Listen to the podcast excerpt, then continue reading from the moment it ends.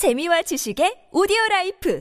팟빵 KF-21은 J-20은 물론이거니와 최근 제식명을 부여받은 중국의 새로운 스텔스 전투기 J-35와도 경쟁할 수 없지만 최신형 J-10의 훌륭한 적수가 될 수 있다. 이 망언은 중국의 한 군사 전문가가 KF-21의 초도 비행이 성공하자 내뱉은 말입니다. 본인들 입장에선 인정하고 싶지 않겠지만 KF-21은 중국이 생각하는 것보다 훨씬 더 강력한 성능을 가지고 있는데요. 적의 최첨단 5세대 공대공 미사일의 진로를 바꿔버리는 것은 물론 향후 업그레이드될 블록 블록3는 중국의 카운터 스텔스 능력조차 무용지물로 만들며 유사시 중국이 서해를 지나 우리나라를 침략할 시 초전 박살낼 전술마저 적용하기 위해 노력 중인 대한민국. 호기롭던 중국조차 긴장하게 만든 이 기술들은 과연 무엇일까요? 옛날엔 우리의 주적이라고 하면 북한이 바로 떠오를 정도로 주적은 북한이라는 인식이 강했지만 이젠 북한뿐만 아니라 우리 주변국 모두가 주적이라고 표현해도 될 만큼 우리는 혼란스러운 정세 속에 살고 있는데요. 특히 최근 들어 우리의 주적 1위를 기록하고 있는 중국은 엄청난 양의 전투기를 바탕으로 최근엔 항공과 우주 전력을 일체화하는 등 공격과 방어 능력을 동시에 겸비한 현대화된 전략 공군 건설을 목표하고 있습니다. 인공지능을 탑재한 드론, 고성능의 스텔스 기능과 레이저 무기를 갖춘 6세대 전투기를 개발할 것을 호언장담한 중국. 이런 중국에 맞서 우리나라도 이에 대응할 전투 준비를 해야 할 텐데요. 우리 군은 스웨덴에서 개발한 전술을 택할 필요가 있습니다. 중국과 같이 물량으로 밀어붙이는 적의 전략 전략을 안전하고 쉽게 상대할 수 있는 이 전술은 우선 자국 공군의 전투기들을 저고도에 매복시킨 뒤 적기가 나타남과 함께 매복한 전투기들을 급상승시켜 공대공 미사일을 일제히 발사시키고 전투기들을 다시 신속하게 하강시켜 적의 레이더에서 모습을 감추게 합니다. 이후엔 이들을 뒤따르던 후방편대가 공대공 미사일을 유도하며 적기를 소탕하는데요. 이 전술로 인해 4세대 전투기들은 제대로 된 대응 한번 못해보고 추락했다고 합니다. 기계식 레이더를 사용하는 4세대 전투기들은 공대공 모드와 공대지 모드를 가지고 있는데 공대지 모드로 전환한 이후에는 공중에서 갑자기 달려드는 적에게 대응할 수 없다는 문제점이 있었기에 이를 이용한 것이죠. 어마어마한 전투기 물량 을 가지고 있는 중국 역시 초기엔 구식 전투기들로 먼저 공격해올 텐데 이러한 전술을 사용한다면 공대공 미사일 대신 기관포만으로 격추시키는 것이 가능할 것입니다. KF-21이 이 전술을 제대로 사용하기 위해선